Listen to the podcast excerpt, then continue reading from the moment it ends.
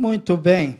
Eu estou muito feliz de estar aqui, mas isso não significa que eu estou tranquilo, não estou. As pernas ficam assim. Mas eu sou ainda metida forte, soldado, e eu tento permanecer em pé. Eu quero propor aos irmãos, durante os cultos da manhã, estudarmos a vida de um personagem, três falas deste personagem, o homem que recebeu elogio de Deus, de Jesus, na pessoa de Jesus, de que ninguém nascido de mulher era tão brilhante, tão referência quanto ele. Eu falo de João Batista.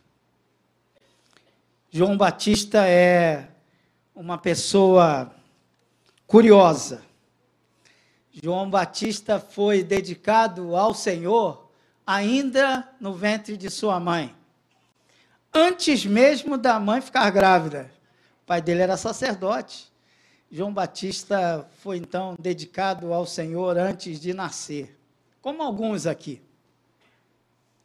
Mas João Batista fez o que fez depois que nasceu, depois que teve consciência de quem era, depois de que as pessoas falaram assim, ah, ele é o Cristo. Ele, não, não, não, é, é, menos, eu não sou.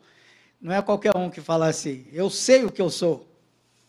Eu não sou o Cristo. Para os irmãos terem uma ideia de quem era este personagem que a gente vai ver três falas dele.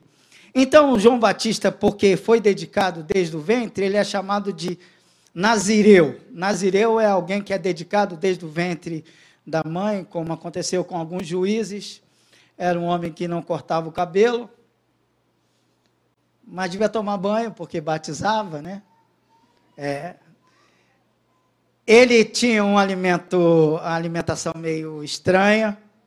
João Batista também era um cara que, desculpem, mas eu sou eu, né? É complicado ser tão elegante como o pastor Novaes, eu não consigo. João Batista devia gostar de futebol, porque ele andou chutando a mãe dele no ventre. Não sei se vocês sabem do episódio.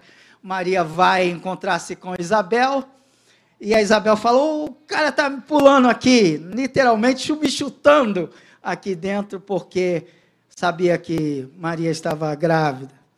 Então, se pensem comigo, se João Batista tinha pai sacerdote e mãe sacerdotisa, ele devia ser um sacerdote, não é? Mas ele escolheu seguir a Deus no deserto, longe de todo mundo.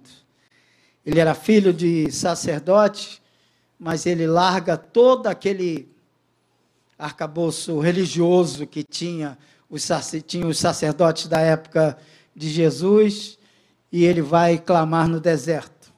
João Batista também era uma pessoa que conhecia muito as Escrituras. Quase tudo das falas de João Batista está registrado uh, no livro de Isaías ou nos profetas. As pessoas até o confundiam como novo Elias, o homem que vinha falar em nome de Deus. Eu não sei se você já parou para pensar como é que o cara vai pregar no deserto. A congregação é que ia ouvir João Batista. Tinha algum carisma esse João Batista. Além disso, o, a, o nome dele não é assim, João Batista da Silva, nada disso. O nome dele é João. Batista é apelido, que é aquele que batizava. Então era chamado de João o Batizador ou João o Batista. Era um pregador arrojado. Era um pregador sem medo e, de novo, uma expressão muito minha, sem rabo preso. João Batista não tinha pudor para falar com ninguém. Se tinha que falar com Herodes, enfiava o dedo na cara e falava: Você está pecando, está fazendo a coisa errada. Se ele tinha que falar com as pessoas, ele falava na cara das pessoas. E eu quero destacar nessa série de mensagens, que eu, inclusive, já havia entregue para o pastor Novaes, e falei: Olha, eu vou seguir uma série porque eu me sinto mais seguro um passo de cada vez, mas não espere que eu siga seus passos, porque eu tenho um jeito diferente, eu falo diferente do Senhor. Ele falou: não, faça o que você acha que deve, o que deve fazer. Então, a primeira afirmação que eu quero destacar é a mensagem de um profeta.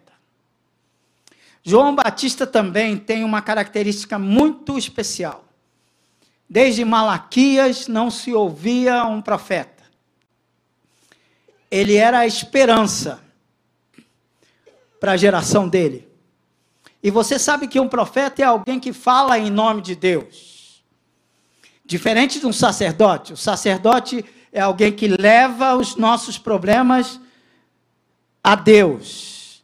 Intercede pelas pessoas e chega até Deus com um pedido que ele ouve das pessoas. Mas o Batista não, ouvia de Deus e falava, era a voz de Deus para aquelas pessoas. Eu quero fazer três destaques uh, ao longo desses três domingos: esse domingo pela manhã, o próximo domingo, ainda pela manhã, e no domingo de carnaval. Nessa primeira mensagem, nessa primeira reflexão, quero destacar a mensagem profética de João Batista. Na, no segundo domingo, no próximo domingo, quero tentar destacar para os irmãos a mensagem deste profeta. O que era a mensagem de João Batista? E no domingo de carnaval eu quero falar para os irmãos o homem batista. As fragilidades do pregador, do João o Batista. Abra sua Bíblia lá no Evangelho de João, no capítulo 1. E nós vamos à primeira afirmação de João Batista, que eu quero compartilhar com os irmãos nesta manhã. No Evangelho de João, no capítulo 1, no prólogo de João, tem intervalo que fala sobre João Batista. É interessante que todos os evangelistas vão citar João Batista, prova da importância dele para a geração que antecedeu Jesus. Mas esta é uma palavra profética de João Batista que a gente tem que prestar muita atenção. João Batista, ao ver Jesus, ele aponta para Jesus e diz, primeiro, é, Evangelho de João, capítulo 1, versículo 29. 1, 29, só o 29. Pode botar aí no telão. O Batista aponta para Jesus e diz: Eis o Cordeiro de Deus que tira o pecado do mundo. Vamos vamos falar juntos, mas vamos falar assim. Jesus é o Cordeiro de Deus que tira o pecado do mundo. Vocês decoraram? Difícil, hein? Jesus é o Cordeiro de. Não, não adianta ler, porque ali está escrito eis o Cordeiro. Eu estou falando para lermos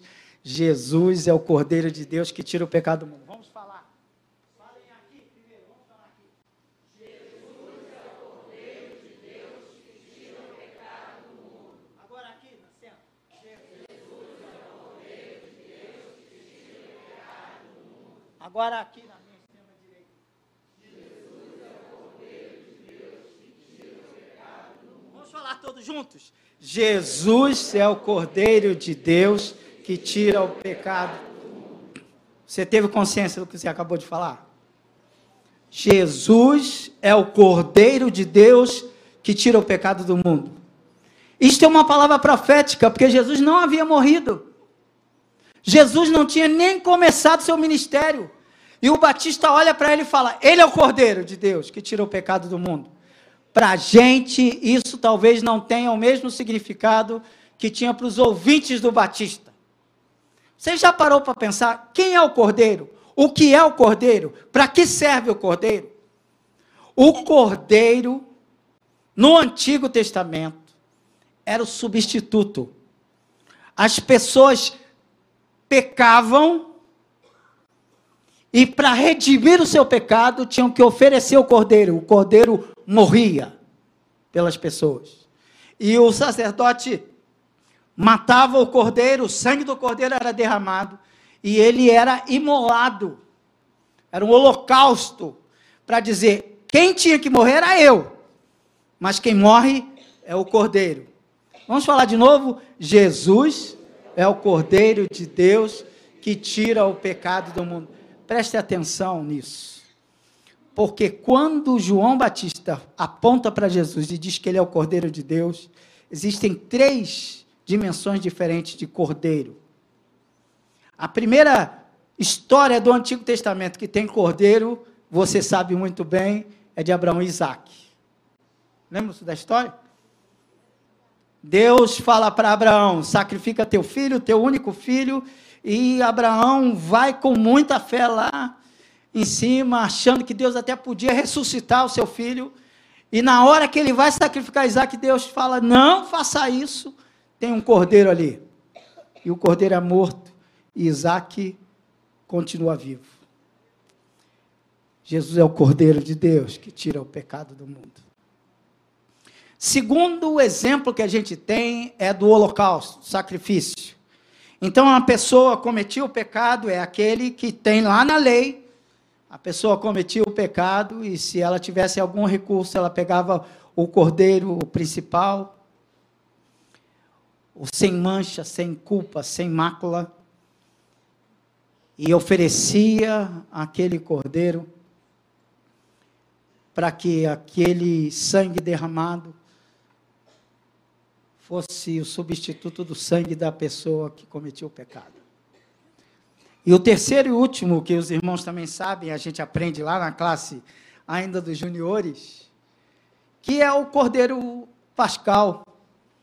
É o cordeiro que, enquanto eles ainda estavam no Egito, a família se reunia e tinha que sacrificar um cordeiro pegar o sangue desse cordeiro, colocar nos umbrais da porta, e se tivesse o sangue do cordeiro e o anjo da morte passasse por aquele lugar, olhando o sangue, o anjo da morte passava direto e ia para um lugar que não tinha o sangue ali. Então, o sangue do cordeiro substituiu o sangue do filho mais velho. O cordeiro era suficiente para redimir e para tirar do sofrimento a família inteira. Então, quatro coisas eu quero destacar para os irmãos sobre a afirmação profética de João Batista. O primeiro é que Jesus é o Cordeiro de Deus que tira o pecado do mundo, ele é o substituto. Jesus morre por mim. Quem cometeu o pecado fui eu. Mas eu não morri. Ele morreu por mim. Jesus é o Cordeiro de Deus, que tira o pecado do mundo. Então, a primeira dimensão do Cordeiro é esta dimensão da substituição. É o Cordeiro sem culpa, que carrega toda culpa que eu tenho, que você tem. Ele é o Cordeiro de Deus que tira o pecado do mundo. Mas não apenas isso. Ele é o Cordeiro porque ele é o sacrifício de Deus. Ele é imolado pelos nossos pecados. Ele é morto e seu sangue é derramado pelos nossos pecados. O sangue que nos traz a paz, como diz Isaías, estava sobre ele pelas suas pisaduras nós fomos sarados. Manso, humilde, como um cordeiro, ele é entregue, mas ele é o cordeiro de Deus. Não foi fácil para Deus se entregar na pessoa de Jesus.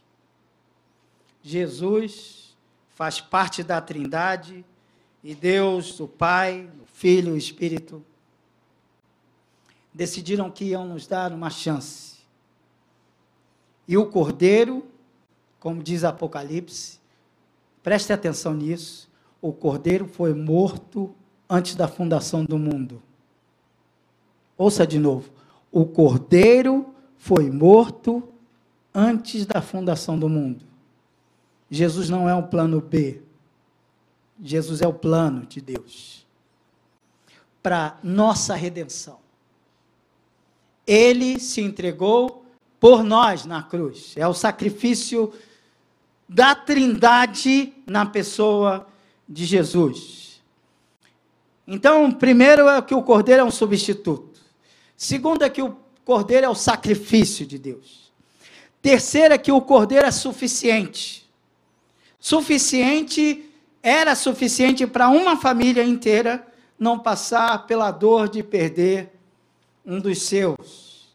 E ontem, meu time de coração comemorou um ano que os meninos morreram lá no ninho. E só quem já perdeu um filho sabe a dor que é a morte de uma criança. Aquelas crianças lá do Flamengo morreram. Mas as crianças do Egito morreram. Mas as crianças judias que tinham os pais tementes a Deus e mataram o cordeiro não morreram. Porque o cordeiro foi entregue por causa daquelas crianças. O cordeiro é entregue por causa de cada um de nós. Ele é suficiente. Por isso não precisa de mais sacrifício. Porque Jesus é suficiente. Eu não preciso mais sacrificar nada, nem ninguém, porque todo o preço foi pago por causa de Jesus. Porque quando eu cometo pecado, a balança pesa para um lado. E quando eu mato um cordeiro, um animal, a balança parece que equilibra, mas não equilibra. Porque um animal não vale a mesma coisa que o ser humano. Para que a balança se equilibre novamente, era necessário que um ser humano morresse. Jesus morreu. Jesus é o Cordeiro de Deus que tira o pecado do mundo de uma vez por todas. Por isso nós o chamamos de Salvador, porque ele nos arranca do pecado e nos dá uma nova perspectiva de vida. Vocês percebem que quando a gente fala Jesus é o Cordeiro de Deus que tira o pecado do mundo, é muito sério o que a gente está falando. E é interessante que o texto vai dizer, a palavra de, de João Batista é tão profético que ele vai dizer: ele tira o pecado. Mas eu não cometo um pecado, eu cometo pecados. Mesmo que vocês achem assim que eu sou assim impecável, só a maré mansa. É, antigamente tinha uma loja chamada, a piada foi horrível, impecável maré mansa. É. Ninguém é sem pecado. Todos nós pecamos várias vezes. E por que João Batista fala Jesus é o Cordeiro de Deus que tira o pecado do mundo? Porque ele está falando do pecado original. Ele está falando da nossa rebeldia com Deus. Ele está dizendo que nós cometemos erros diante de Deus. E o maior erro que a gente comete diante de Deus é dar língua para Deus. E Deus deixa. Olha. Deus que podia ah, acabar com um raio, Ele me ama. E Ele me dá uma chance. Jesus é o Cordeiro de Deus que tira o pecado do mundo. Por isso, se nós confessarmos os nossos pecados, Ele é fiel e justo para nos perdoar os pecados e nos purificar de toda injustiça, porque Jesus é o Cordeiro de Deus que tira o pecado do mundo. Não apenas o meu, o seu também. Não apenas o meu e o seu, mas o do meu avô, que já foi. Não apenas o meu, o seu, dos que foram, mas também dos que virão. Jesus é o Cordeiro de Deus que tira o pecado do mundo. Só Ele. Mas olha que coisa interessante. Ele só pode tirar o pecado de quem tem consciência de pecado. Se eu chamo o pecado de, ah, eu vacilei, ah, foi uma falha, ah, errar é humano. Enquanto eu não tiver consciência do pecado, eu não tenho dimensão da graça. Na hora que eu olhar diante do espelho e falar, você, estou olhando para o espelho, você é um vacilão. Faço careta para o espelho. Mas quando eu olho para o espelho e falo, você é um pecador. Você cometeu erro. você negou, você desobedeceu, você precisa de Deus. Jesus é o Cordeiro de Deus que tira o pecado do mundo. Não importa se você é membro da igreja, não importa. Ele é o Cordeiro de Deus que tira o pecado do mundo. Não importa se você não é membro desta igreja, ele é o Cordeiro de Deus que tira o pecado do mundo. Só Jesus pode fazer isso. E olha que coisa extraordinária João Batista falar isso antes de Jesus ter sido pendurado naquele madeiro. Ele sabia, porque ele veio preparar o caminho do Senhor. Esse é o desafio que eu e você temos diante de nós. De sermos parecidos com João Batista de indicarmos o caminho do Senhor, de falarmos, Ele que tira o pecado do mundo. Não sou eu, não é a igreja, não é a instituição. Jesus é o Cordeiro de Deus que tira o pecado do mundo. Eu falo para vocês, Ele é o Cordeiro de Deus que tira o pecado do mundo porque tira o meu.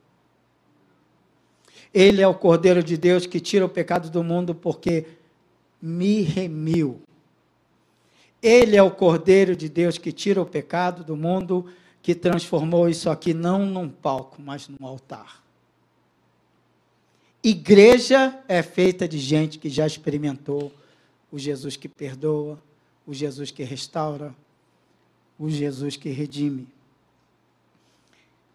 E eu quero desafiar você a confessar os seus pecados diante do Senhor. Dê nome ao seu erro você não é só um vacilão, você é um pecador. Dê nome ao seu erro. Busque solução para o seu erro no único que pode solucionar: Jesus. João Batista estava certo. Admita e entregue sua vida a Ele, Jesus. Confesse, reconheça sua pequenez diante dele, de Jesus viva afinado com a vontade dele, a vontade de Jesus. A gente só tem uma solução para ser firme nas promessas de Jesus. Nós precisamos conhecer a palavra de Jesus. A gente precisa experimentar esse Jesus que tira o pecado do mundo. O que eu peço a Deus é que Ele abençoe a cada um de nós nesta manhã e que a gente tenha consciência de que a gente só vai ser cristão de verdade se nós seguirmos a Cristo. A gente só vai ser cristão de verdade se a gente confessar os pecados, se a gente se entregar a Ele. Enquanto nós estivermos cantando, eu quero desafiar você a confessar os pecados. Se confessarmos os nossos pecados, Ele é fiel e justo para nos perdoar os pecados e nos purificar de toda injustiça. E antes de cantarmos, eu quero convidar você a falar comigo mais uma vez. Jesus é o Cordeiro de Deus que tira o pecado do mundo. Vamos lá? Jesus é o Cordeiro de Deus que tira o pecado do mundo. Se você não experimentou isso, você tem a chance de experimentar a redenção que o Cordeiro de Deus veio trazer para você. Vamos